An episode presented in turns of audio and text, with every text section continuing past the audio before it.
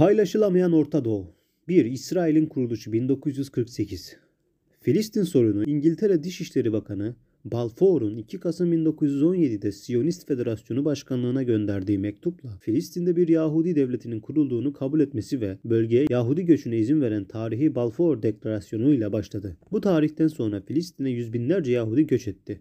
İkinci Dünya Savaşı'nda bu sorun 1947 yılında Birleşmiş Milletler'e götürüldü.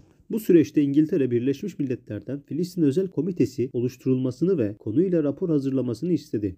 Bunun üzerine komite çoğunluk ve azınlık planı olmak üzere iki seçenek ortaya koydu.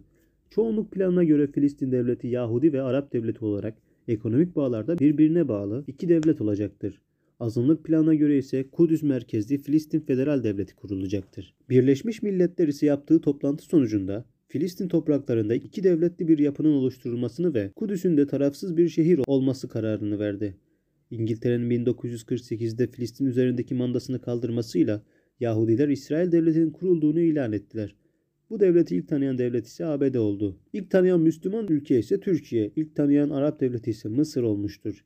İsrail devletinin 15 Mayıs 1948'de ABD ve SSCB tarafından resmi olarak tanınmasına Filistinliler felaket günü anlamına gelen El Nakba adını vermiştir. 2. Eisenhower doktrini Mısır Devlet Başkanı Nasır'ın Süveyş kanalını millileştirdiğini açıklamasıyla Süveyş krizi ortaya çıktı. Bölgenin SSCB'nin kontrolüne girmesini istemeyen ABD Başkanı Eisenhower 5 Ocak 1957'de Amerikan Kongresi'nde tarihe Eisenhower doktrini diye geçecek olan isteklerini kabul ettirdi.